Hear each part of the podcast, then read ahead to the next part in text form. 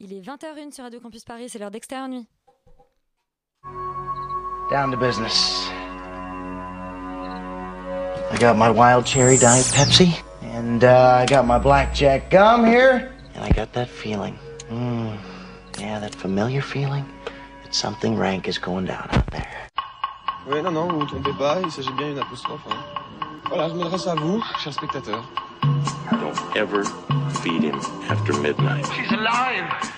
Alive! Ready to party. I'm sorry, Dave. I'm afraid I can't do that. I'm a man! Well, nobody's perfect. Qu'est-ce que c'est faire C'est pas quoi faire. Les acteurs sont à l'aise dans leur personnage, l'équipe est bien soudée, les problèmes personnels ne comptent plus, le cinéma règne. Vers l'infini soir, Extérieur Nuit psychanalyse le cinéma, les amis, amours de Mathias et Maxime, nouveau double de cinéma de Xavier Dolan, les stripteaseuses revanchardes de Queens, la jeunesse révoltée de Papicha, l'ambition démesurée de The Politician, l'abnégation d'une mère pour qui continue de filmer coûte que coûte pour Sama, son enfant, et nous plongerons carrément dans la psyché imagée d'Ada, héroïne Dundon. Ce soir, euh, Extérieur Nuit couche le cinéma sur un divan, mais ne se risque pas pour des raisons de sécurité évidentes à psychanalyser ses propres chroniqueurs. Extérieur Nuit, c'est parti.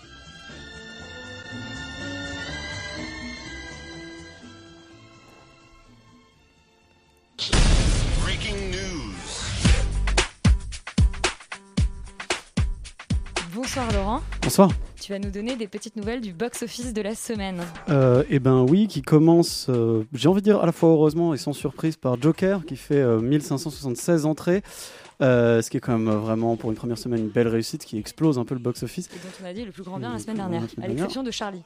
Exception de Charlie, mais bon, Charlie se trompe parfois. Euh, donne, euh, il est suivi par euh, Donne-moi des ailes, qui fait 312 000 entrées, ce qui est quand même loin derrière, pour une première semaine aussi, ce qui est quand même plutôt un bon démarrage pour ce film, qui, que je n'attendais pas là, je dois dire. Et enfin, à la troisième place, on retrouve Au nom de la Terre et la calvitie de Guillaume Canet, qui fait quand même 273 000 entrées pour un cumul à 1 million 100. ce. Décidément, cette calvitie? Bah oui, sa moustache, cette calvitie, pourquoi pas? Tant mieux. Et le 14 heures de Paris, alors les films qui sont sortis euh, ce mercredi. Euh, et ben cette semaine, encore une fois, un peu sans surprise, on a une assez belle réussite de Maléfique, la suite du premier Maléfique, Dont on ne parlera euh, pas dont ce on ne soir. parlera pas ce soir, qui fait 1418 entrées pour 20 copies, donc une moyenne de 71, qui est assez correct, qui est suivi d'être- d'assez près euh, par euh, Mathias et Maxime, dont on va parler ce soir, qui fait 1051 entrées, mais seulement pour 15 copies, donc une moyenne de 70, ce qui est vraiment pas trop mal. Euh, et enfin, en troisième place, euh, on, y- on y retrouve Sean le Mouton, de, voilà, du studio Harman, si je dis pas de bêtises, qui font à fait, 827 sur entrées pour 20 copies, donc une moyenne de 41, ce qui est somme toute assez correct. On peut parler aussi d'un film qui s'appelle Le Temps du ghetto, qui est un documentaire sur, sur le ghetto de Varsovie, euh, qui est une ressortie en fait. Et c'était Le Temps du ghetto, pas tellement le temps du cinéma, parce que ça ne fait que 6 entrées pour une copie, ce qui est pas top. Ce qui est pas top. c'est notre Mais pour un truc qui a perdant l'air de la intéressant, semaine. ceci dit. Oui, mais tu sais, parfois, il y a des perdants de la semaine qui sont Bah, des- vraiment des perdants nobles. Donc Et il faut en parler, c'est important. Et qui sont certainement mieux parfois que les premiers. tu fais un petit. euh, Tu essaies de descendre Maléfique sans l'avoir vu et c'est très sûr. mal. Euh, et ben on va tout de suite commencer l'émission. On a, on a un invité ce soir, c'est Jean-Victor Blanc. Bonsoir. Euh, Bonsoir. bonsoir. Vous êtes, euh, vous êtes psychiatre et auteur euh, d'un livre qui s'appelle euh, Pop et Psy. Donc on va en parler un petit peu et surtout vous donnez en ce moment des conférences. Euh, ben, on va peut-être vous laisser expliquer ce que c'est que ces conférences. C'est des conférences donc on peut qu'on peut aller voir au- dans les cinémas MK2. Très bien, exactement. Donc en fait, Pop et Psy, c'est un livre qui vient de paraître aux éditions Plomb et qui est accompagné d'un cycle de conférences euh, au MK2 Beaubourg à partir de ce samedi à 11h. Donc c'est un samedi par mois.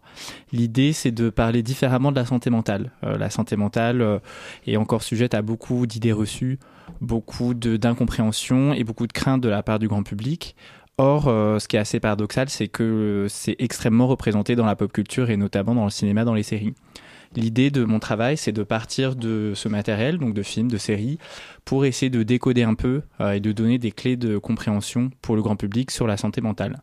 Donc, par exemple, la première séance euh, qui sera donc euh, samedi, c'est une séance où on va parler de l'état de la psychiatrie, en faisant référence notamment au fait que euh, on est 44 ans après Volotti d'un nid de coucou, et pourtant C'est cliché perdure? ces clichés perdurent exactement. Euh, bah, je sais pas si vous avez vu d'ailleurs, il y a une série qui s'appelle Le Mental qui va bientôt, euh, qui va bientôt passer et qui se passe euh, justement dans un hôpital psychiatrique, mais pour, pour jeunes. Je sais pas si vous avez l'occasion de la voir. Effectivement, je l'ai Ouais. pas encore vu. L'équipe m'avait euh, interviewé, donc j'avais un peu euh, donné quelques idées euh, sur la ressemblance des personnages ou pas. Donc en tout cas, je sais que l'équipe a fait un gros travail auprès des professionnels de santé dans la rédaction de cette série. Donc en tout cas, c'est déjà un gage de, euh, je pense, de sérieux et ça montre que euh, les choses sont en train d'évoluer euh, sur la représentation de la santé mentale. Et c'est aussi pour ça que je pense que le livre et les conférences arrivent vraiment au bon moment. On n'a jamais autant parlé de la santé mentale et on porte enfin un, regard un peu plus nuancé sur ce sujet-là. Donc je suis vraiment, vraiment ravi. Alors, la semaine dernière, on le disait, on a parlé de, de- de Joker qu'on a tous euh, beaucoup aimé. Je sais que je sais que vous l'avez vu. Est-ce que euh, est-ce que Joker, c'est un film qui justement, euh, d'une certaine manière, on va dire, euh, voilà, fait, fait perdurer ces clichés-là, ou est-ce que au contraire, euh, vous avez l'impression, notamment, je sais pas, dans la dans la première partie du film, c'est-à-dire avant qu'il devienne vraiment le Joker, qu'il y a un travail intéressant sur euh, le, le- le- tous les doutes par lesquels passe le personnage, sans jamais que d'ailleurs que la maladie soit nommée. On ne sait pas exactement ce qu'il a. Effectivement, ce qui est très juste euh, et très fin, parce que ça aurait été extrêmement euh, délétère pour euh, des patients qui sont porteurs de maladie de donner le nom de leur pathologie à ce personnage qui est complètement fictif, qui est une chimère de symptômes euh, psychiatriques, mais également neurologiques. Euh, son rire, par exemple, spastique, c'est quelque chose qu'on voit dans des maladies neurologiques, pas en psychiatrie. Donc euh, ça, ça a été une des premières choses que j'ai trouvé assez fine dans la représentation de ce, de ce Joker. Après, le, le, le gros écueil en regardant le film euh, serait de prendre pour argent comptant la violence euh, du personnage fictif et en la mettant en lien avec ses troubles psychiques. Pour le coup, autant euh, je trouve que Mais la- certaines. oui, ouais. la- la- non, j'allais dire la, vi- la violence, elle est peut-être plutôt expliquée par euh, par euh, tout ce qui tout ce qui vit au quotidien. C'est en fait plutôt juste. la, Mm. la enfin moi j'ai l'impression la violence Mm. du, système et, et des, et des autres personnes à l'encontre des personnes Mm. malades. Je suis tout à fait d'accord avec votre analyse. En fait, je pense que cette violence-là, il faut la voir comme quelque chose d'extrêmement comme métaphorique. Effectivement, métaphorique et en même temps assez réaliste parce que honnêtement, la violence sociétale envers les patients atteints de troubles psychiques, euh, bon, des, des anecdotes comme euh, ce qu'on voit dans le film, euh, quasiment tous les patients m'ont à un moment raconté une scène comme ça. Donc ça, c'est assez réel. Après, quand je parlais de, de la violence, c'est plutôt le moment où lui devient extrêmement violent ouais. et dans une jouissance de la violence où là pour le coup ce serait dangereux de justement pas décoder ce film. Le, le but et je pense que c'est important, c'est vraiment de pas être dans une censure de l'art ni une moralisation excessive. Heureusement qu'on peut faire un film en montrant euh, tout et n'importe quoi et, et en tant que psychiatre j'ai pas de, de, de veto à poser là-dessus. Par contre essayer que le euh, grand public puisse un peu décoder et dire ah bah le Joker c'est un très bon film mais ça ressemble pas à euh, mon cousin à qui on a diagnostiqué une schizophrénie. Oui, et qu'on n'ait pas peur de ce cousin-là après. Exactement, exactement. Ça, euh, je pense que on, on le- le- les spectateurs le font pour d'autres films. On va voir, je sais pas, Maléfique. On se dit pas, bah, je vais pas aller dans le bois de Fontainebleau le week-end prochain parce que euh, je vais me faire ensorceler. Euh, pourtant, euh, on regarde Volution Coucou et on se dit, bah, si je vais voir un psychiatre, je vais me retrouver dans ce film. Euh, et puis vous le disiez, les, les maladies euh, euh, enfin, psychologiques, psychiatriques sont, sont assez, enfin fascinent en tout cas beaucoup les, les, les, les, les scénaristes et les réalisateurs depuis longtemps. J'ai l'impression qu'il y en a même de plus en plus. Nous, il y a une série dont on, enfin qu'on aime beaucoup ici, qui est Légion, euh, Légion dans laquelle Mm. voilà le, le personnage pense qu'il est atteint de troubles psychiatriques. Et en fait, il se trouve que c'est plus compliqué que ça, que ce sont Mm. des super pouvoirs. Qu'est-ce qui, enfin qu'est-ce qui fascine autant à votre avis le, le- Est-ce que c'est, c'est voilà tout simplement l'idée qu'on pourrait avoir dans un dans un roman, etc. de, de, de, de plonger dans la psyché d'un personnage ou au-delà de ça, l'idée de pouvoir représenter de manière visuelle la, la, la complexité d'un esprit Est-ce que c'est ça qui fascine les, les réalisateurs? Je pense qu'effectivement, euh, le, le- le personnage atteint de troubles psy, ça peut aussi être un, un- un- un arc narratif assez euh, facile, Facile. puisque euh, par définition, il est fou, entre guillemets, et que donc euh, il peut faire tout et n'importe quoi sans... et, et pour le coup, je trouve que malheureusement, c'est un peu utilisé à tort et à travers, et, et un peu par facilité. Euh, ce que je regrette un peu pour le coup, c'est que dans l'ensemble de la représentation de, la santé mentale au cinéma, on a énormément de films qui portent sur la violence, euh, qui parlent sur euh, le comportement erratique, qui sont plutôt sur le registre de, l'horreur ou vraiment de quelque chose de, compliqué, et très peu sur un registre plus positif. Or, ce qu'on voit dans, dans la vraie vie, c'est quand même des choses positives. Heureusement, on peut aller très bien, pas du tout être violent avec un trouble psy. Et, c'est pas moins spectaculaire ni moins cinématique, euh, je trouve. Bah, après, a- enfin, ce que, ce que- moi, moi, ce dont ça me fait penser, c'est que euh, c'est ce que dit globalement Joseph Campbell dans, dans le, les- le, le héros au mille et un visages, donc euh, voilà, qui, qui, qui- sur le monomythe et la création des mythes, l'écriture de scénarios, qui s'est beaucoup basé là-dessus, en tout cas 50, 50 dernières années, on va Ouais. dire. Euh, Il y, a, il y a des liens assez fondamentaux en fait entre l'écriture des histoires, le fait de raconter des histoires et le, comment dire, les fondements psychologiques qu'il y a derrière en Mm. fait. Et, euh, et donc c'est vrai que euh, le, le- comment dire le, enfin la maladie mentale forcément va, va, va se va, va pouvoir se servir de ça comme véhicule enfin en tout cas les, gens qui sont malades pour s'exprimer. Euh, alors j'imagine que c'est un peu pour ça aussi que ça vous intéresse enfin j'en sais rien mais euh, Effectivement, cette lecture, elle est euh, intéressante aussi, et c'est vrai qu'on sait euh, euh, il y a des liens euh, qui sont euh, euh, sans conteste entre euh, les, euh, la créativité et les troubles psychiques. Euh, on sait par exemple que le fait d'avoir euh, quelqu'un atteint d'un trouble bipolaire dans sa famille, euh, euh, à titre personnel, ça, euh, on retrouve plus de créativité euh, et plus de profession artistique euh, chez les, euh, les proches de, de personnes ayant un trouble bipolaire. Donc c'est le, le type d'exemple, je trouve positif et, et de manière. Pardon? Parce que c'est une forme de catharsis Pas forcément, parce que probablement qu'au niveau des mécanismes neurobiologiques liés euh, au trouble bipolaire, en fait, on retrouve aussi des liens avec la créativité et que euh, avoir un trouble psychique, ça euh, fait aussi voir la vie différemment et, et que ce décalage, on peut le retrouver. et Les exemples sont innombrables justement dans la création. Ça, typiquement, je trouve que c'est une manière plus positive de parler de la santé mentale plutôt qu'effectivement être dans des registres de d'éloignement ou de, de dichotomie entre les fous dangereux et nous. Roman Euh, moi, j'étais curieuse de savoir si vous aviez vu le dernier film de James Gray qui s'appelle Ad Astra parce que c'est un film qui, est- qui se passe dans l'espace et qui est un peu vendu comme un blockbuster, mais qui est finalement très psychologique, qui est Mm. en fait presque basé que là-dessus. Mm, et donc vrai. de savoir euh, ce que vous en aviez pensé, parce que là, c'est vraiment euh, la solitude qui mène à la folie, donc, qui est très intéressant aussi comme sujet. Effectivement, euh, je l'ai vu. Alors, euh, pour le coup, c'est vrai qu'on on n'est plus sur un registre psychologique, euh, clairement, avec notamment la place du père, etc. Des choses qui sont extrêmement commentées et extrêmement présentes dans les théories psychanalytiques. C'est vrai que mon, parti pris avec Pop et Psy et les conférences, c'est quand même de rester sur la psychiatrie. Donc là, en l'occurrence, euh, mon avis sur le film, ce serait celui de spectateur, mais c'est vrai que euh, en termes de euh, maladie mentale, bon, oui, il y a- ce relation au père, etc., mais qui sont plutôt sur un registre de, psychanalyse, qui est une autre lecture des phénomènes psychiques, mais où on s'éloigne un peu pour le coup de vraiment la maladie mentale, la santé mentale et, ce que ça peut dire et, ce que peuvent vivre les patients. Même la, la fin du film qui est très, quand même, presque basée sur sa folie à lui, puisqu'il se répète dans la navette, euh, je, je sais plus ce qu'il se répète d'ailleurs, je crois qu'il dit je suis seul, euh, je suis, je suis seul, et qui commence vraiment un peu à, à disjoncter. Ça, c'est quand même de l'ordre de la psychanalyse et pas de la psychiatrie. Bah, disons que c'est une représentation qui est extrêmement métaphorique, mais euh, typiquement, c'est le, le type de choses qu'on voit très souvent avec euh, un personnage qui perd pied et qui finalement, à la faveur d'un retournement, et en l'occurrence là de son retour sur Terre, devient complètement, euh, euh, comment dire, euh, béat et, et retrouve sa femme et, et c'est un happy ending. Typiquement, c'est vrai que euh, ce, ce type de choses, de happy ending très, très, très hollywoodien, Bon, moi, du coup, me, me- m'agace un peu, pour être, pour être sincère, puisque euh, euh, ça aussi, euh, comment dire, ça peut inciter aussi l'idée de se dire, bah, finalement, quand on a un problème, quand on devient fou, quand on devient triste, quand on devient déprimé, euh, il faut attendre euh, un phénomène extraordinaire, euh, une navette qui nous ramène sur Terre de manière quand même peu probable, clairement à la vision du film, pour aller mieux. Bon, je trouve que c'est moins support à, à- à ouvrir un dialogue euh, éclairé sur la santé mentale que d'autres films euh, que je cite par exemple dans le livre ou, ou dont on va parler Comme, euh, comme, samedi. par exemple? Comme euh, par exemple euh, euh, Mélancolia, typiquement, euh, de Lars Bah, le personnage est, est- elle est, elle est, alors elle est dépressive. Ouais, elle, a est atteinte de dépression. Ouais, elle est atteinte de Ouais, dépression. pour le coup, uniquement dépression, vraiment sur un, un registre où on voit qu'elle ne ressent plus d'émotion. Ça, c'est assez difficilement montré au cinéma parce que souvent, on va être dans le spectaculaire, dans l'hallucination, dans des choses Mm.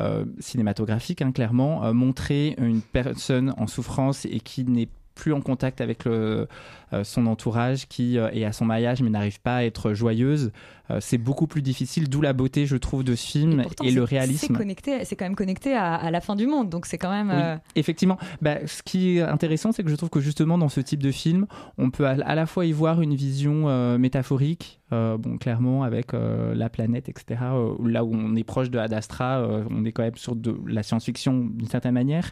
Et en même temps, on peut, euh, je trouve que ça peut être le support d'une discussion sur euh, la psychiatrie en disant, bah, en fait, oui, euh, quand on est déprimé et qu'on se réjouit de plus rien euh, et que l'entourage le comprend pas forcément en disant, bah tiens, on va faire euh, une balade à cheval, ça va te rendre heureuse ou euh, ton mariage, ça va être le plus beau jour de ta vie.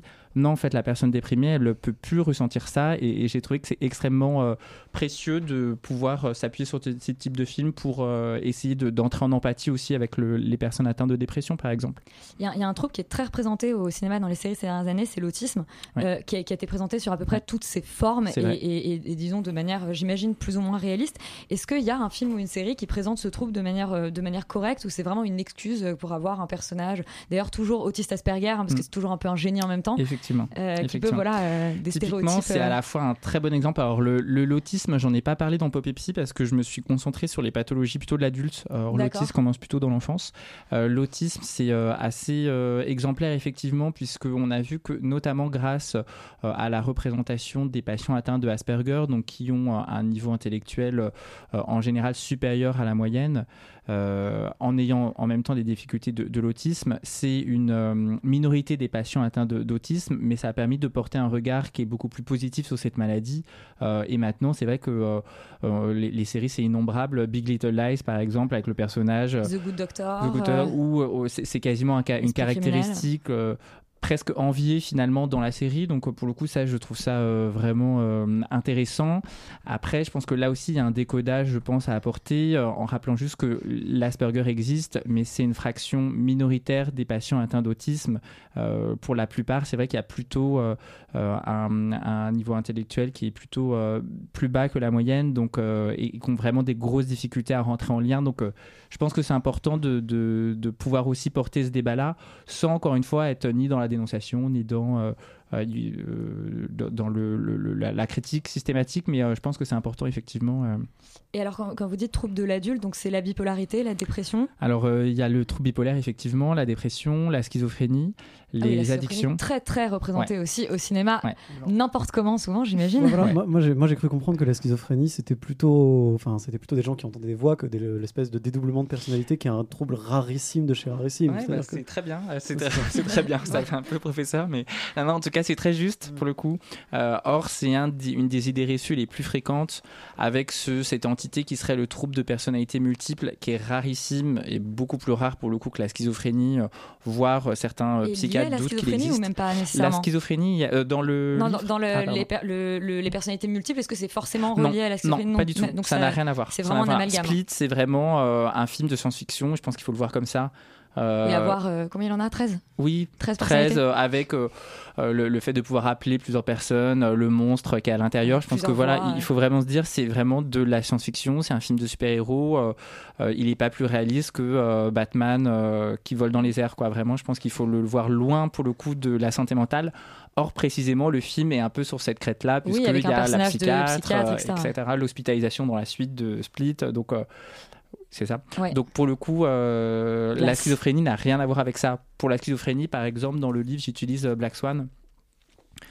Euh, qui est intéressant là aussi à double titre, euh, puisque les hum, signes qu'elle montre ressemblent, je trouve, de manière assez juste à la schizophrénie. Quand elle, euh, elle hésite, elle perd un peu contact avec la réalité, elle sait plus si on l'a su ou pas dans le métro, euh, elle sait plus, elle a du mal à décoder les intentions des autres, elle a l'impression qu'ils sont assez hostiles, et, même le spectateur, on a du mal à savoir s'ils sont vraiment hostiles ou pas, et, et ça c'est très juste, c'est vraiment ce que les patients, je trouve, amènent. Après, le côté plus métaphorique, l'ange blanc, l'ange noir, enfin le signe blanc et le signe noir, ça pour le coup, c'est plus du cinéma et tant mieux. Euh, c'est pas ça la schizophrénie, c'est plutôt euh, l'état dans lequel elle est, la désorganisation, les hallucinations. Et alors rapidement, quels sont les, quels sont les films qui sont présentés au MK2 euh, en lien avec... Alors, on va pas projeter de- d'extraits de, films, euh, ça c'est un autre, ce serait un ciné-débat, ce serait un peu différent. Oui, mais c'est lié, en fait, vous Oui. reliez voilà, à des... à la pop culture au, au sens large. Donc effectivement, c'est des films, des séries, mais aussi des prises de parole de célébrités, euh, puisque là aussi, on est à un moment la où que euh, j'allais vous poser après. beaucoup de, de- de célébrités prennent la parole sur les, les troubles psychiques. Et là aussi, je trouve qu'il y a des prises de parole qui sont extrêmement intéressantes, qu'il faut accompagner, qu'il faut positiver et qu'il faut pouvoir décoder. Quand par exemple Maria Carey parle de troubles bipolaires ou Kanye West euh, de, Oui, de ou la Demi même maladie. Lovato de sa bipolarité. ou, Exactement. voilà. Euh, c'est des bons supports, je trouve, pour parler de manière plus positive, s'éloigner du fait divers, s'éloigner de de la violence. Et, ce qui est vraiment, euh, je trouve, moderne et nouveau, c'est que les prises de parole, elles sont euh, un peu sur le modèle de, des rôles modèles, de, de, l'inspiration que peuvent donner les célébrités. Elles sont positives, elles sont à des moments où les patients vont bien, où les gens vont bien, et c'est pas de la presse à ragot, c'est pas de la presse à scandale où on dit ah bah telle personne a été vue devant un hôpital psychiatrique. On est moins là-dedans, on est plutôt sur des prises de parole qui sont euh, conscientes et, et c'est des célébrités qui parlent en leur nom propre. Donc c'est vraiment ça que j'utilise aussi dans, Ou dans mon travail. après, comme par exemple Ben Affleck sur euh, Mm. sa, la période où il était alcoolique, etc. Donc, Exactement. le, le moment où ça reconnecte avec le public. Exactement. Et euh, c'est des, des choses qui sont extrêmement pourvoyeuses d'espoir parce que euh, déjà euh, euh, voir Maria Carey qui parle de la même maladie que soi, je pense que c'est euh, pour certains patients c'est plus positif que euh, la une euh, d'un fait divers euh, sanglant personnage, euh, ou d'un euh, tueur en personnage série. tueur en série qui a rien à voir avec la maladie. Donc euh, c'est très juste et pour le coup je trouve ça vraiment extrêmement positif et, euh, c'est quelque chose dont, on devrait s'emparer en tant que psy. Euh, et c'est de plus en plus nombreux. Peu encore en France, c'est vrai, d'où le nombre de références qui sont bon, très américaines, liées à la pop culture également, mais dans le livre et, et dans les conférences, mais effectivement. ouais. Euh, Parce que, parce, que ce serait quelque chose qui, parce que ce serait quelque chose qui serait plus facilement accepté aux États-Unis euh, d'en parler aussi librement qu'en Oui, France. Il y a encore clairement. un gros stigmate. Euh, Bah, déjà, tout le monde dit qu'aller chez un psychologue euh, aux États-Unis, Ouais. c'est beaucoup plus admis, euh, voilà, euh, enfin, Effectivement. en Alors, société qu'en France. Une des raisons, c'est aussi la conception de la santé aux États-Unis qui est quand même très différente de- d'en France où euh, ils ont une vision qui est quand même assez utilitaire de la santé. Euh, quelque chose est cassé, on le répare. Donc euh, ça marche un peu comme ça aussi le cerveau. Alors bon, en, en Europe, on va dire qu'on a une vision un peu plus euh, nuancée des choses et un peu moins utilitaire. Ceci dit, c'est vrai que c'est plus positivé, par exemple, quelqu'un qui fait l'effort de soigner euh, qu'en France où malheureusement non seulement les patients sont victimes des idées reçues envers la maladie, mais aussi envers le traitement. Donc non seulement on va dire bah t'es pas malade, tu fais du cinéma, euh, mais en plus euh, prends pas euh, tes traitements, c'est de la drogue. Exactement, ouais, c'est le cas de dire. effectivement. Bon, bah, merci beaucoup, euh, Jean-Victor Blanc, d'être passé euh, nous voir à Extérieur Nuit. Euh, donc, les conférences, donc ça commence samedi, c'est ça, au Ça MK2 commence samedi, c'est un samedi par mois Et au MK de Beaubourg. Eh ben, très bien. Et il y a le bouquin. Et il y a le a bouquin le qui est paru chez Plomb et qui, est, euh, qui marche très bien, donc euh, n'hésitez pas si ça, le sujet vous a intéressé. Et alors, on me dit qu'il y a euh, des, oui, c'est ça, des, des places moins de 26 ans à 4,90 maintenant au MK2.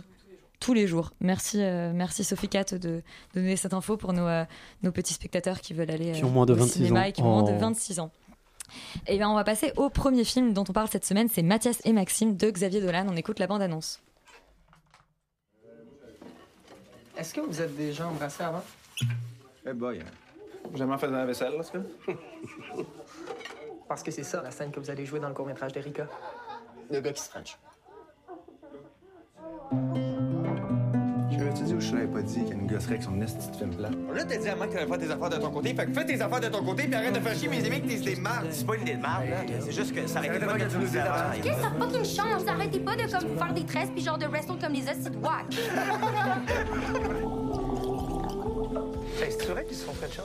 Mathias et Maxime, c'est le nouveau film de Xavier Dolan, euh, très attendu et surtout qui était à Cannes. Euh, et ben Sophie Cat, euh, toi qui es Alors, une, oui, là, voilà, j'ai vu le film trois fois, donc je pense que le pitch, je le connais un peu par cœur. et balance-toi. Donc, euh, c'est Mathias, c'est Maxime, c'est des amis d'enfance. Ils sont dans un groupe d'amis. Max- Maxime va partir dans 12 jours en Australie. Ils doivent s'embrasser au cours d'une soirée pour les besoins d'un film amateur. Là, bim, il se passe quelque chose. Il se passe quelque chose au, moment de se baiser. Et pendant les 12 jours qui vont suivre, c'est la confusion. Qu'est-ce qui se passe? Est-ce qu'on s'aime? Est-ce qu'on est amis? Qu'est-ce qu'on fait? Voilà. Euh, dans ce film, il y a Xavier Dolan qui joue. Dans ce film, il y a Xavier Dolan donc, qui joue le rôle de Maxime. Et, euh, et donc, du coup, c'est son retour. euh, au... Enfin, c'est la première fois qu'il rejoue de nouveau dans ses films depuis Tom à la ferme. Donc, ça fait quand même un bout de temps qu'on l'avait pas vu se mettre en scène. Et Ouais, c'est vraiment, films. ouais, et c'est vraiment un film assez. Enfin, qui moi donc étant très très très connaisseuse de la filmographie de Dolan, je suis toujours très très très très anxieuse de savoir ce qu'il va nous proposer. Et je trouve que c'est un film incroyable parce que c'est extrêmement intéressant la manière dont en fait il se, réapproprie ses propres thématiques, ses propres obsessions pour les convertir dans quelque chose qui n'a absolument pas grand chose à voir avec son précédent, avec tous ses précédents films en fait. Il y a quelque chose d'extrêmement intéressant au niveau de la parole, du verbe. Il y a tout, le film en fait et vraiment il faut vraiment voir ça avec des, sous-titres parce qu'on ne comprend rien. Sinon c'est vraiment le québécois qui s'appelle le joual. Enfin donc c'est le québécois argotique et c'est extrêmement intéressant parce qu'en fait tout se passe dans, enfin comment dire, le film commence avec avec euh, Le film commence avec, euh, avec beaucoup de discussions et ensuite s'étend sur du silence et finit de nouveau avec la discussion.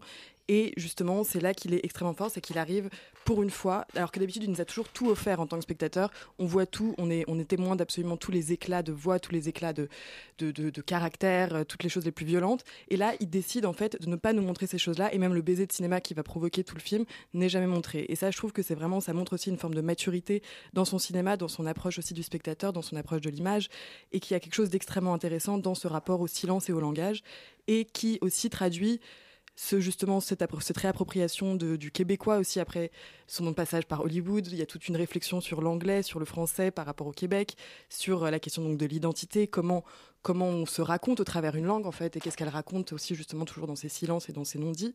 Et, et c'est là qu'il y a vraiment quelque chose d'extrêmement touchant. Et pour une fois, c'est aussi un film, un film de Dolan qui finit bien, ce qui est quand même, et c'est pas pour autant, et c'est pas un spoil de dire ça parce que ça ne, ça ne veut rien dire sur la fin, mais c'est vraiment un film extrêmement touchant, tendre et, et qui pour moi est, est vraiment un grand film. Alors avant de donner la parole à, à Romane qui sourit euh, telle une béate et qui partage sûrement ton avis, euh, je voulais savoir ce que Félix en avait pensé. Euh, moi, je suis pas du tout d'accord. Voilà, euh, non, je suis pas, je suis pas un grand fan de Xavier Dolan. Après, euh, je lui reconnais beaucoup de qualités et je pense qu'il a fait beaucoup de films qui sont euh, assez marquants, en tout cas qui étaient très innovants à l'époque où c'est sorti. Euh, maintenant, j'entends ta critique, je- j'entends les éloges, euh, mais après le problème, c'est que je, je- je trouve que tout est autour de, de- enfin, en fait, tu, tu parles plus de lui que du film finalement.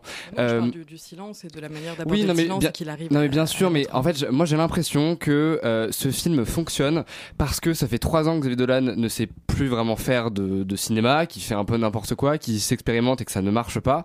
Et du- du monde et, et Ouais, glo- voilà, globalement. Euh, parce que moi, personnellement, j'ai bien aimé Mommy. Euh, et après, en fait, je trouve que ce film-là, c'est un peu... euh, une parodie de lui-même, c'est-à-dire qu'il va prendre euh, un peu tout ce qui fait son cinéma, euh, un rapport compliqué à la mer, on parle d'homosexualité, etc sans l'inventivité et la, la quelque part en fait la naïveté de ses précédents films je trouve qu'il n'y a pas de d'inventivité formelle tu vois il, il- il glisse vers le la- vers le naturalisme. Et je trouve qu'en fait quelque part c'est un film qui est qui est presque trop sérieux pour être du Dolan, euh, qui a un fond qui est assez léger. C'est une histoire qu'on a- qu'on nous a déjà racontée et je, je, je vois pas vraiment la sensibilité qu'il met euh, derrière. Je trouve même des fois que c'est un petit peu lourd.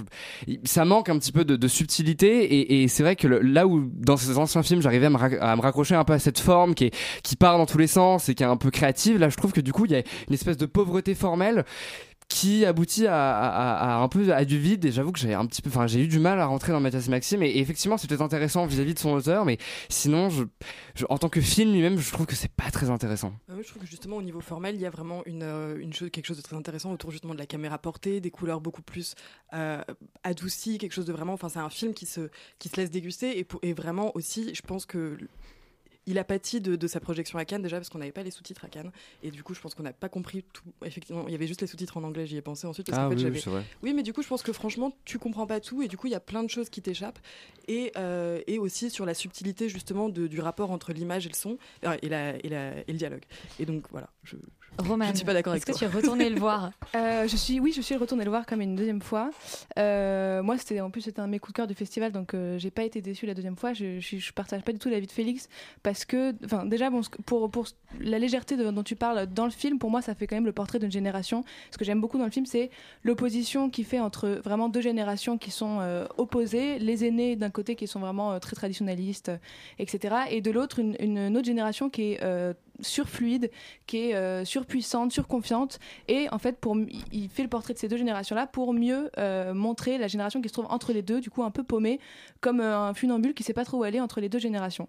Donc déjà ça, j'ai trouvé ça très beau. Ensuite, pour, pour ce qui est de la qualité formelle du film, je trouve qu'au contraire, c'est très bien mené parce qu'il y a une, le scénario et la mise en scène qui marchent vraiment en symbiose. C'est que, comme disait Sophie Cat, à partir du moment où il y a eu ce baiser, tout, chan- tout change et de la, de manière, par exemple, le, cadre, en fait, euh, le plan euh, du baiser est très euh, est- fixe et très calme et très posé.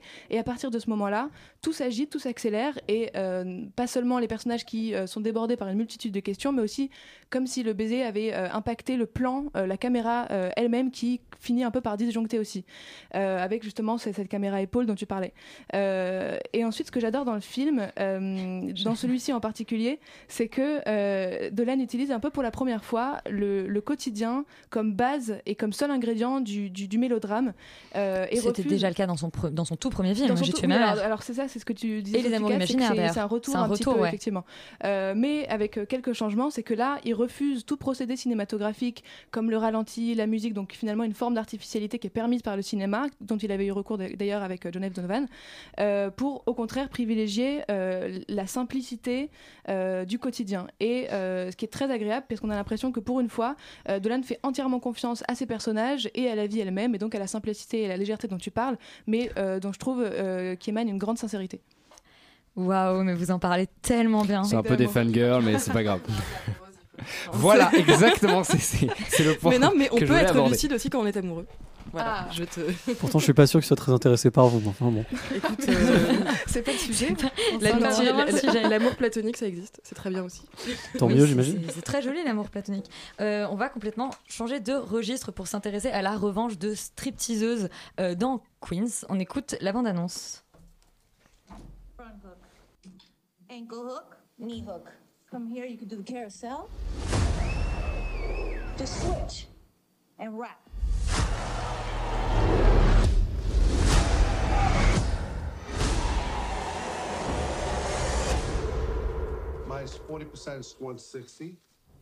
Alors Queens, c'est un film de euh, Lorraine Scafaria et Laurent, tu vas nous, tu vas nous pitcher ce film, Queens. Il y a toujours un peu de musique, c'est sympa. Euh, donc c'est tiré d'une histoire vraie. Il a tiré des d'une voix parce qu'il y a pas de musique, hein, mais tout va bien. Bah, moi j'entends des choses. Ah. C'est le début de, de la schizophrénie. Alors ça, euh, en fait, ça, c'est tiré d'un, d'un- comment on appelle ça, d'un, d'un article de journal euh, du New York Times, je crois. Non, Donc un enfin, fait divers. Ouais, d'un fait divers, je ne sais plus le quoi, qui raconte en fait l'histoire d'un groupe de stripteaseuses qui, à cause de la crise de 2008 globalement, et parce que leurs clients du coup sont plus pauvres parce qu'elles sont, elles sont stripteaseuses à New York et que leurs clients sont des mecs de Wall Street riches, euh, vont essayer de récupérer, euh, des, de trouver des arnaques en fait pour pouvoir piquer l'argent de ces mecs en leur faisant euh, passer euh, une, la soirée de leur vie, mais enfin sous kétamine, du coup ils ne se rappellent de rien et leur piquent leur argent. Globalement, euh, ça raconte ça et comment elles se font rattraper par la réalité, évidemment, parce que tout ça ne va pas forcément très bien tourner. Comme vous pouvez l'imaginer au vu du pitch, bah, globalement, c'est un film qui est en fait assez correct, qui est plutôt pas mal joué, qui est plutôt bien foutu. Il y a Jennifer Lopez, il y a Cardi B, il y a, il y a, des, trucs qui sont assez amusants. C'est- plutôt pas mal fait, même si les personnages sont assez faciles et, mais pas, forcément scandaleux. Bon, quand même, mais, un petit peu cliché. Euh, le problème, c'est que voilà, euh, l'histoire est extrêmement classique. On l'a déjà vu vraiment mille fois. Euh, ça reprend un peu la même histoire que je sais le Loup de Wall Street par exemple, ou que je War Dogs récemment de Todd Phillips qui avait fait Joker. Enfin bref, de plein de gens, voilà, de groupes qui essayent de braquer la réussite et qui finissent par se faire rattraper qu'ils ont, ont flirté par, avec des, des choses pas forcément très très légales. Et donc, euh, à part ça, si tu veux, dans le fond, qui est très classique, on n'en ressort pas forcément grandi. À part, le seul élément vraiment intéressant du film, c'est que tout est horriblement triste en fait. Il y a un côté vraiment très glauque et très triste de ces pauvres types qui vont dans des strip clubs un peu craignos, filer du pognon à des nanas qui dansent pour pouvoir. Enfin, tous les éléments de l'histoire sont glauques et ce qui est assez bizarre et presque un peu malhonnête de la part du film, c'est qu'il présente toute la première partie du film où évidemment tout va bien, où elles gagnent de plus en plus d'argent et elles arrivent à s'en sortir. Euh, comme étant un truc vraiment super, une espèce d'apothéose, comme si tout ça était génial, alors qu'en fait tout ça est horriblement glauque. Euh, et que, Ça et que pour qui, tu sais. Bah oui, mais c'est un peu bizarre. C'est-à-dire qu'il y a vraiment un côté, on montre les stripteaseuses comme étant les stars du rap, tu vois, mais chez les femmes. Comme si dans le fond. euh, D'ailleurs, voilà, euh, les- Jennifer Lopez. Non mais voilà, comme qui a si- 50 ans d'ailleurs. qui a 50 ans. Mon Dieu. Que, Ah que- c'est incroyable. Son, son, Pardon. son- son botox ne nous le montre pas. Alors. Mais donc non, euh, le, voilà le, pro- le problème du truc, c'est que ça, montre finalement la réussite de voilà de, sorte de comme, comme si réussir et gagner plein d'argent dans ce système machin etc. C'était un truc de stripteaseuse contre des rappeurs. En fait, il y y, a un truc un peu bizarre et que je trouve un peu euh, un peu déprimant pour euh, pour la plupart de ces jeunes femmes qui ont- sont peut-être très sympathiques et très intelligentes et qui méritent un peu mieux que voilà. Surtout, moi, je pensais que la, la réussite vraiment capitaliste, c'était ton, c'était ton dada un peu, Laurent. Bah, la réussite capitaliste, c'est mon dada, mais quand même avec une certaine pointe de culture, quoi, qu'un peu de tweed, tu vois, un truc un peu Un comme peu ça. de tweed, ok, plutôt que du twerk. soit Euh, Charlie Petit swagger père, exactement. Euh, bah écoute, c'était une bonne surprise. Euh, c'était plutôt cool. Je m'attendais vraiment à voir un truc, euh, un peu un espèce de feel good movie, euh, euh, estampillé pour les filles, euh, pas forcément très intéressant. Euh, L'histoire, oui, est pas super originale, mais les, les personnages sont quand même vachement entraînants. Euh, je l'ai vu avec, euh, avec avec une fille qui me disait que elle trouvait ça cool de voir justement dans un milieu un peu comme le striptease, donc qui sont des filles qui vont devoir être payées pour de, de pas les voir se mettre en compétition en fait, de de pas voir ce truc-là de des filles qui sont mises en compétition par le regard de l'homme. Euh, c'est vrai qu'elles vont toutes s'entraider. Euh, elles ont des elles ont toutes des petits des petites choses qui font leur personnalité, qui, qui sont tenues du début à la fin du film et qui fait que même si c'est pas des personnages ultra travaillés, on, s'y attache un petit peu. Il y en- il y en a une, sa personnalité, c'est qu'elle vomit quand même. Ah non, Oui, ok. génial quoi. Oui, mais c'est l'une d'entre elles. Mine de rien. En soirée, c'est la euh, personnalité de beaucoup de gens, tu sais. euh, c'est vrai. Euh, mine de rien, Jennifer Lopez déchire, euh, kick toujours des as euh, à, à 50 berges. Euh, c'était, c'était grave. Et, non, non, franchement, c'était cool. Et puis, c'est aussi. Enfin, ça peut paraître bizarre, mais de, de voir ce, ce genre de corps euh, représenté à l'écran et euh, de façon, euh, je sais pas comment expliquer ça, de, de, de, ces meufs qui rock et qui, qui sont à l'aise avec leur forme. Et oui, c'est vrai que le fait de les mettre en, en scène le milieu du striptease, c'est pas forcément la, la façon la plus cool de, leur rendre de leur rendre hommage, mais mais c'est juste que je sais pas, j'avais l'impression de voir autre chose que ce que les girl movies américains me, proposent d'habitude. Et euh, un truc qui euh, si j'avais vu sur Netflix aurait été euh, complètement beau- beaucoup plus merdique que ça. Voilà Félix Euh, bah, je suis assez d'accord. Je trouve qu'il y a, y, un- il y a un vrai parallèle à faire avec Blind Spotting qu'on avait vu euh, l'an dernier, qu'on avait critiqué. Euh, en, en- un peu moins bien, effectivement, mais il y a, il y a ce, Ah, ouais. il y a ce côté. Euh, non, mais en fait, il y a ce côté où tu te, de film un peu mal marketé, où tu t'attends à un truc un peu vulgaire, etc. Et en fait, qui est un petit peu plus intelligent que ça, euh, et qui tente de montrer l'inverse du, dé- enfin, l'envers du décor. Et du coup, tu parlais de rap, et je suis assez d'accord avec ça. Il y a, un- il y a un côté, voilà, on va montrer comment, euh, en fait, des espèces de, de pauvres filles tentent de survivre dans une espèce de milieu qui est hyper badant et hyper oppressant. Et il y a justement ce, ce côté euh, filmer des corps. euh, et, et, et sans forcément euh, les transformer en objets ni rien, je trouve Ouais. qu'il y a une bonne distance. il y a, voilà, exactement. Il y a, féminin, il y a un et- co- il y a un- il y a une- il y a un vrai regard et qui est, qui est assez, euh, qui est assez bienveillant justement à, à l'égard de ce corps-là. Et à côté de ça, de montrer qu'il y a une certaine réalité. Il y a, il y a des, en fait, c'est des filles qui ont des, qui ont des vies à côté, qui, Ouais. qui sont effectivement une espèce de famille, comme, comme tu dis, Charlie. Je trouve qu'il y a un côté qui est relativement fort et il y a des vrais parallèles euh, et, et- et il y a une vraie vie en fait qui se crée et qui est intéressant. Après, effectivement, euh, féminin d'ailleurs, c'est une réalisatrice. Totalement, et, et ça se sent. Euh, et après, le, pro- le, le problème, effectivement, c'est c'est l'histoire qui est extrêmement convenue et certains personnages, en fait, qui sont des fois totalement stéréotypés, en même temps marchent, enfin font, ri- font rire et, ça- et ça fonctionne, et d'autres qui méritent euh, un peu de consistance, notamment l'héroïne, en fait, qui a une histoire Ouais, avec ouais. sa, sa grand-mère et, et en fait, on s'en fout Ouais, et euh, t'as envie de- d'autres Ouais. choses, quelque chose de plus nuancé. Euh, voilà, mais je pense que ça mérite quand même un visionnage, je sais pas. Ouais, faut c'est sympa. exagérer. Ouais, c'est sympa, c'est Gratuitement sympa. sur internet. Donc là, je trouve ça cool que ce soit que des mecs. Il y a des places à, casque- à 4,90 au MK2. Eh ben, allez voir peut-être ce film plutôt que d'autres qui sont peut-être plus mauvais. c'est bien, c'est comme ça qu'on Queens, très bien. Euh, on va passer à un film qui a été euh, primé à un certain regard cette année à Cannes. C'est Papicha de Mounia Medour. On écoute la bande-annonce.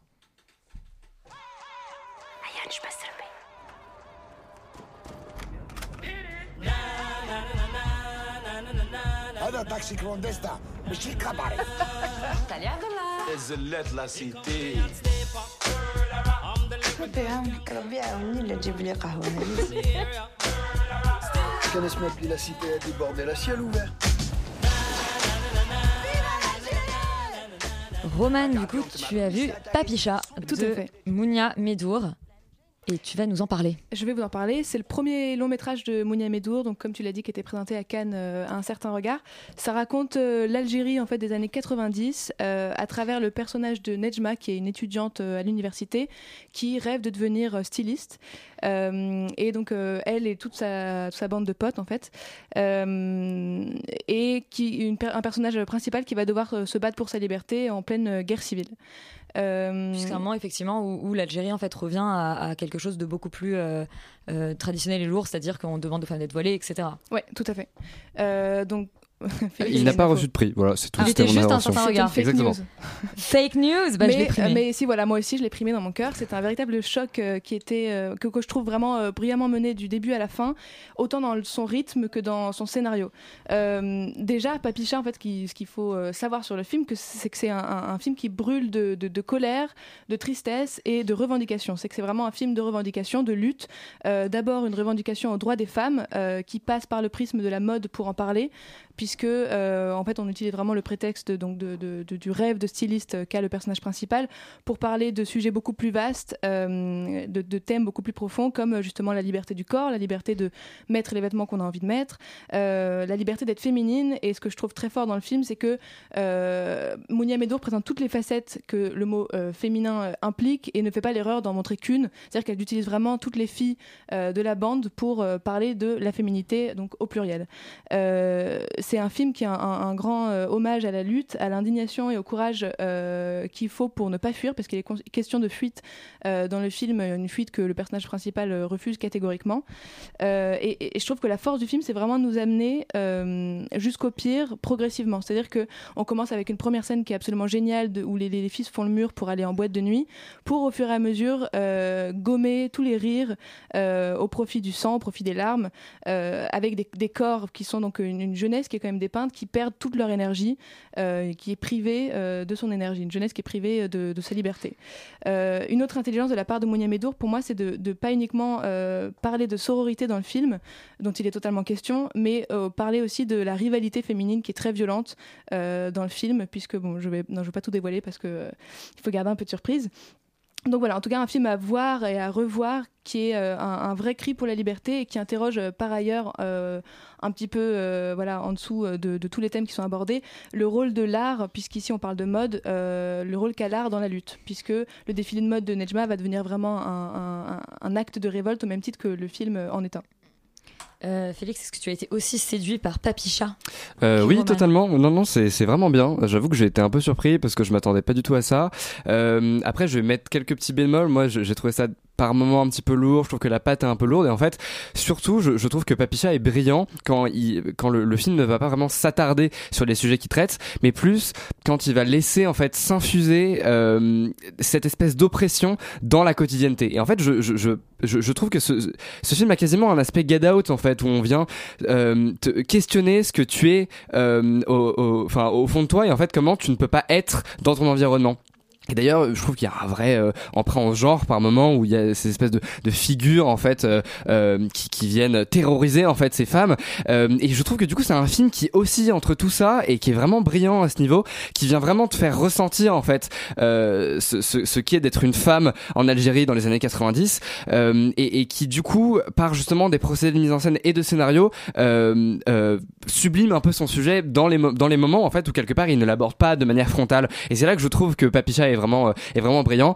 Euh, et, voilà après par moment je voilà je trouve que ça manque un peu de subtilité, ça s'étend euh, et, et, et on a presque envie que que de, de couper en fait et de passer à autre chose euh, mais sinon non je trouve que c'est un c'est un vrai choc et effectivement ça ça, ça c'est une nécessité en fait je pense de voir ce film euh, et en plus au cinéma Et donc toi aussi, tu lui donnes euh, le prix à un certain regard. mais j'ai pas vu tous les films à un certain regard mais comme c'est globalement un peu la compétition qui est pas ouf oui D'accord. bam wow. voilà Félix contre un Oh, certain c'est- regard ce que vous allez faire Ok, Ken.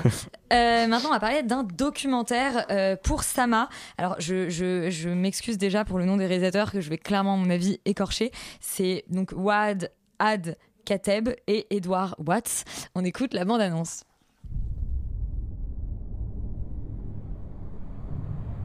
بحلب مدينتي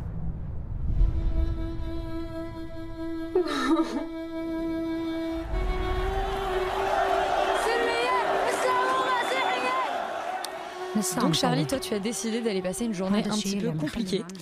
Ouais, euh, Ce mercredi. Ouais, c'était un peu euh, le mercredi. Je vois des gens qui sont morts, mais pas, pas comme dans Sixième Sens.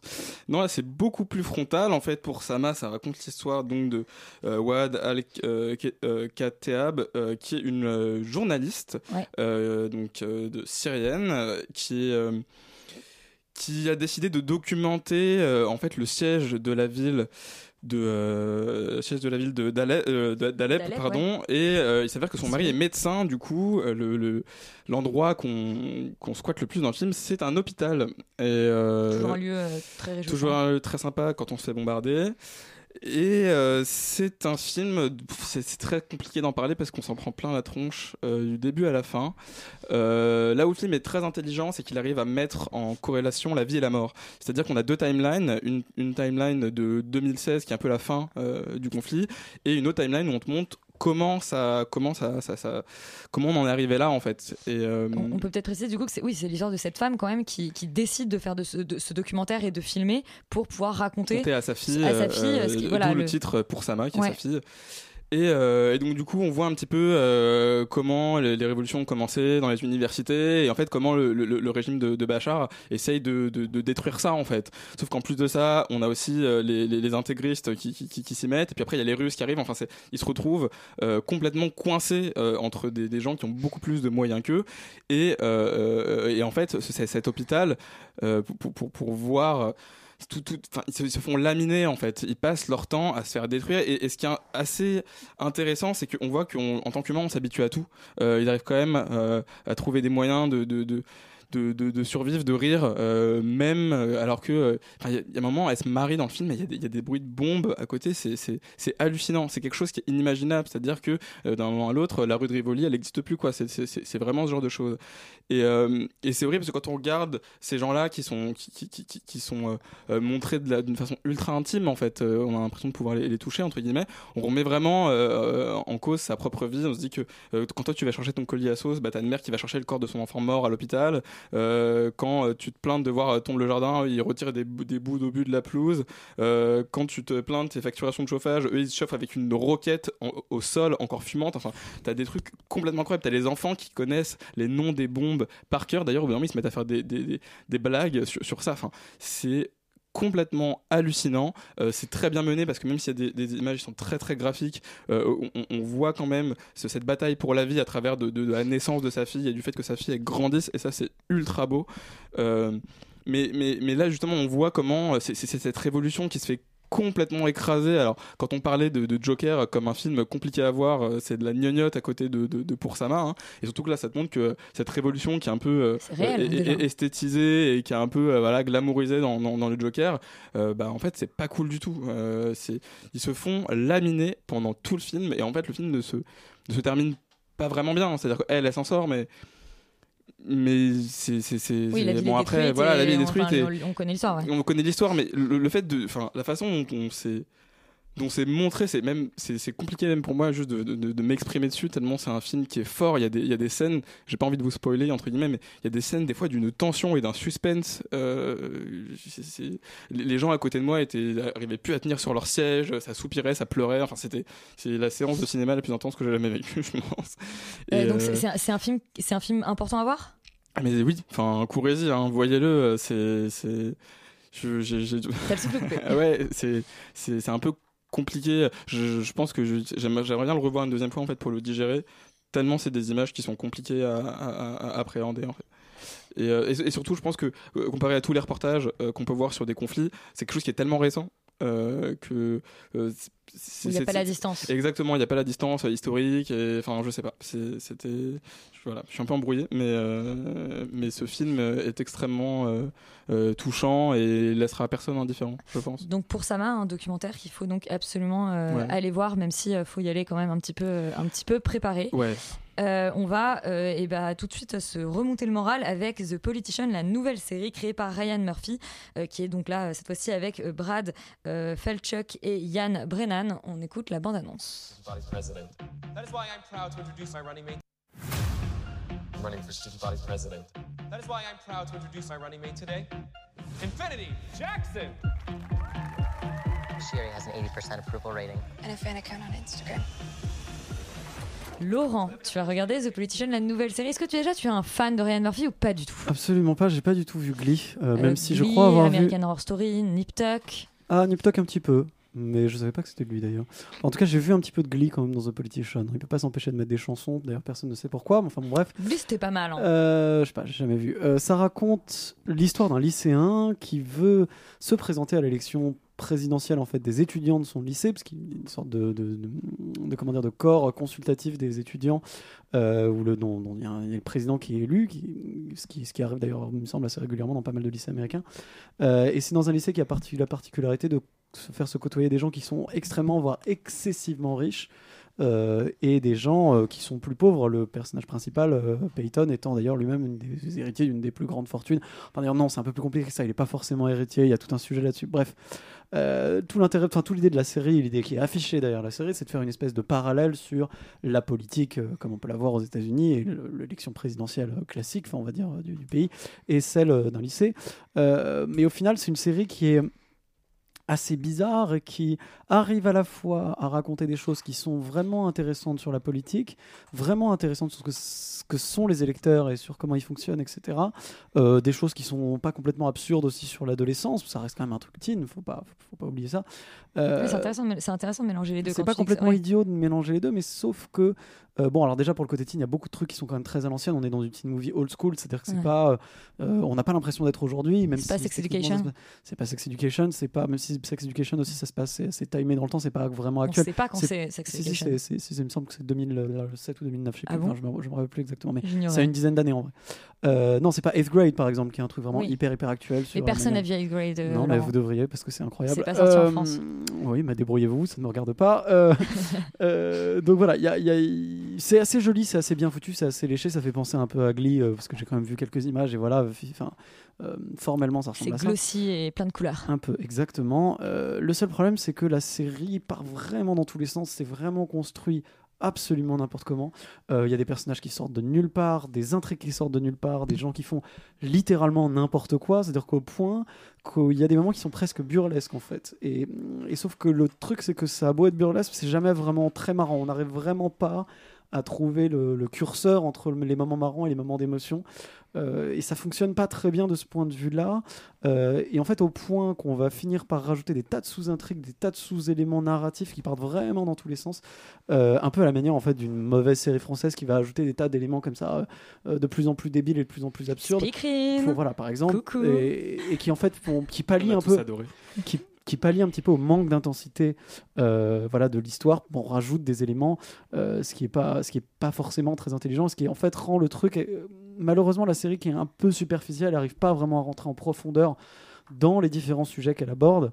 Alors du coup, bon, ça se regarde, c'est assez sympa, c'est bien joué, mais la construction est quand même pas très facile et ça donne pas forcément envie de le suivre, au point que par exemple, même si ça, ça donne un peu envie de voir la saison 2, parce que par exemple le dernier épisode n'est qu'en fait qu'un teaser de la saison 2, pendant une heure. Voilà, il y a des choses comme ça complètement dingues, il y a des sous-intrigues comme ça qui arrivent puis qui repartent et tout le monde s'en fout. Enfin, il y a ce genre de truc qui arrive dans cette série. Et du coup, je, enfin, je sais pas, c'est nouveau peut-être. Est-ce que c'est bien je, je dirais. Enfin, oh, oh, enfin, c'est pas parce que c'est original que c'est forcément bon, comme le dirait Bob Burnham par exemple. Et on a oublié de préciser que c'était sur Netflix. C'est sur Netflix, oui. Euh, Charlie, Bah écoute, moi je n'ai pas regardé euh, plus que le pilote, enfin Ah. plus que le premier épisode. quel travail sérieux Voilà, euh, non mais parce que euh, voilà Ryan Murphy, j'ai quand même pas mal, euh, pas mal fait le tour et pour moi ça fait un peu partie du mauvais Ryan Murphy, ce qu'on avait pu un peu voir avec Scream Queens, même si c'est moins, moins burlesque, moins grotesque que Scream Queens, mais j'arrive pas du tout à accrocher au personnage. Ça part un peu dans tous les sens. Il y a une forme de mise en scène de, ces personnages qui moi me, me complètement, où ils en font des tonnes. Euh, un petit côté euh, un peu à Lolita malgré moi euh, qui mm, façon sauce Murphy ne, ne, ne fonctionne pas pour moi euh, même le truc avec le, le, le, le pistolet où on essaie de te montrer euh, une scène choquante pour te garder pendant tout l'épisode et pour te révéler le truc à la fin moi ça me bon, en fait Ryan Murphy c'est- mal branlé quoi. Enfin, puis même ce personnage-là, il, enfin, bon, il est un peu débile, il sert pas à grand chose. Enfin, bon, bref. Ouais, et, en plus, il y a beaucoup de gens qui m'ont dit euh, avant que je vois ce truc, ah, il faut absolument que tu vois ça, Charlie, il faut absolument que tu vois ça. Et en fait, euh, non, enfin, Ryan Murphy, il a fait des choses qui étaient beaucoup mieux. En fait, Ryan Murphy, c'est quelque chose qui, enfin, c'est quelqu'un qui déjà est capable de faire des, des trucs super cool comme des, comme des séries qui font pas plus de deux saisons parce que c'est des bouses énormes. Mais par exemple, euh, je trouvais que ça, s'était amélioré depuis qu'il faisait des séries un peu plus euh, terre à terre, un peu plus sur la réalité, comme Pose en fait, qui était, qui Oui, était vraiment Pose, bien. Une série d'ailleurs. Et du coup, j'ai pas trop compris avec The Politician s'il était allé. euh, Je crois qu'il aime bien les adolescents qui chantent. Ouais, c'est ça son mais- délire. Ce qui est bizarre, mais pourquoi pas je sais, oui. Après, c'est, au niveau des codes, c'est du Ryan Murphy. Euh, ça, on, on retrouve Murphy, vraiment sa patte. Non, mais j'allais dire, c'est- quand même c'est un, un showrunner qui est assez intéressant pour, pour une pour une raison très simple. Alors là, vous avez vous avez l'air de dire que c'est pas bien dès le début. Moi, j'ai l'impression que Ryan Murphy, c'est tout le temps quelqu'un qui au départ arrive à poser des univers assez singuliers, qui sont toujours quand même dans, dans un espèce de truc où on sait pas, on est toujours à la limite de la parodie. Et à un moment donné, où quasiment toutes ces séries deviennent ce qu'elles parodient au début. Oui, c'est-à-dire que c'est quelqu'un qui a du mal à tenir des, à, à tenir des intrigues en fait. C'est que euh, il s'en mêle tout le temps. Euh, il n'y a pas, il y a quasiment aucune saison d'American Horror Story euh, qui ne devient pas complètement relou à mi-chemin quoi. Enfin, c'est, mais quand il n'est pas dans cette espèce de truc de mise en scène, de parodie, de fantastique, là il arrive à tenir sa série et la, la saison 1 de pause, elle est cool du début à la fin en fait, tu vois, parce qu'il est Enfin bref, donc euh, voilà, il est capable de faire des très bonnes choses. Donc euh, Ryan Murphy, si tu m'entends, euh, Bah, prends-toi un chargé de euh, développement peut-être. Quelqu'un qui t'aide à aller au bout des intrigues. Je sais pas si je me porte volontaire, mais on peut trouver du monde à mon avis.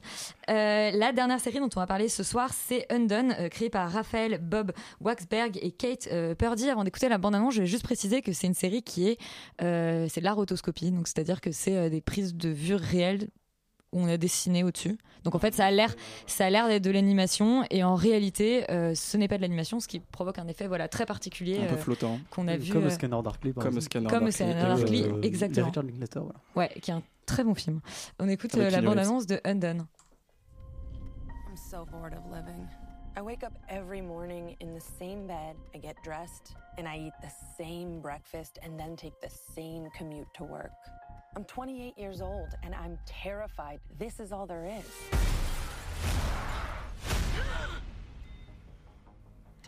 Alors Charlie, comme c'est toi qui m'as conseillé Undone, euh, je vais te laisser la pitcher. Mince. Euh, je me souviens, Oula. je me souviens plus du nom du personnage principal. Ad- Ada Ada, ouais, euh, t'es sûr?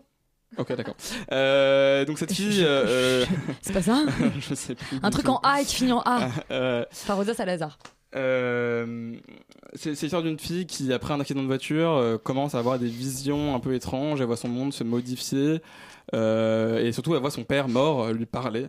ce qui va complètement. Ouais, qui est l'acteur de, de, de Saul dans Better Call Saul et Breaking Bad. Grand plaisir de le retrouver. Et, et du coup, ça- ça va complètement euh, changer sa perception euh, euh, du monde. Elle va commencer à, à- à voir les choses autrement. Et euh, c'est là où la rotoscopie est intéressante, puisqu'elle permet d'apporter des, des- des- des- des- un monde complètement surréaliste dans la réalité euh, de façon assez fluide et qui fonctionne assez bien dans la On série. peut préciser qu'elle a quand même la capacité de voyager dans ses propres souvenirs et dans le temps. En tout cas, que c'est ce que pose euh, le, le début. Évidemment, c'est de plus en plus. euh, Enfin, sa capacité à, à- à déformer le réel et à le voir différemment amplifié. Mais au départ, c'est ça. Au départ, c'est qu'on la, c'est qu'en fait, quand même, elle enquête. Enfin, elle, se- elle, elle veut chercher la, la cause réelle de la mort de son père. En tout cas, son père. C'est ça. En fait, lui- le fantôme la de son père la, la coach en fait pour Ouais. maîtriser ses pouvoirs de voyage, euh, voyage dans le temps entre guillemets, de voyage à travers ses souvenirs. Et euh, ce que j'ai beaucoup apprécié dans cette série, c'est que je trouve que ses forces ne sont pas du tout dans son pitch. Euh, tout ce côté SF qu'on présente, en fait, c'est pas forcément ce qui est le plus intéressant. Le personnage principal est génial. Euh, elle, est, elle, est, elle est super fun, elle est super humaine, elle est super indépendante. Elle, est, elle, est, elle, elle- elle subit pas du tout en fait euh, euh, l'action. Euh, elle, elle- a des, des réactions qui sont super in- intelligentes. Et surtout, c'est un personnage, c'est un personnage, c'est une série qui pose la question, et on en parlait tout à l'heure dans Culture Pop et Psychiatrie, euh, Ouais. la place de la schizophrénie et notamment comment la schizophrénie est vue dans nos sociétés occidentales et comment elle était vue dans les sociétés autochtones puisque l'héroïne est métisse Ouais. et donc elle a toute une partie de, de- de sa famille donc qui vient de, de, de- de- de ces populations autochtones et justement Du côté de sa mère, ouais. du côté de sa mère et du coup l'idée que euh, les gens qui sont fous euh, dans les sociétés modernes qu'on met dans le psy- psychiatrique ils avaient un vrai rôle dans ces sociétés-là en fait. Un rôle de euh, comment dire on, on arrivait à, à les intégrer à la société en fait. Et ils avaient on, ne jugeait pas leur façon de percevoir le monde et au contraire on arrivait à, l'utiliser dans, dans la société.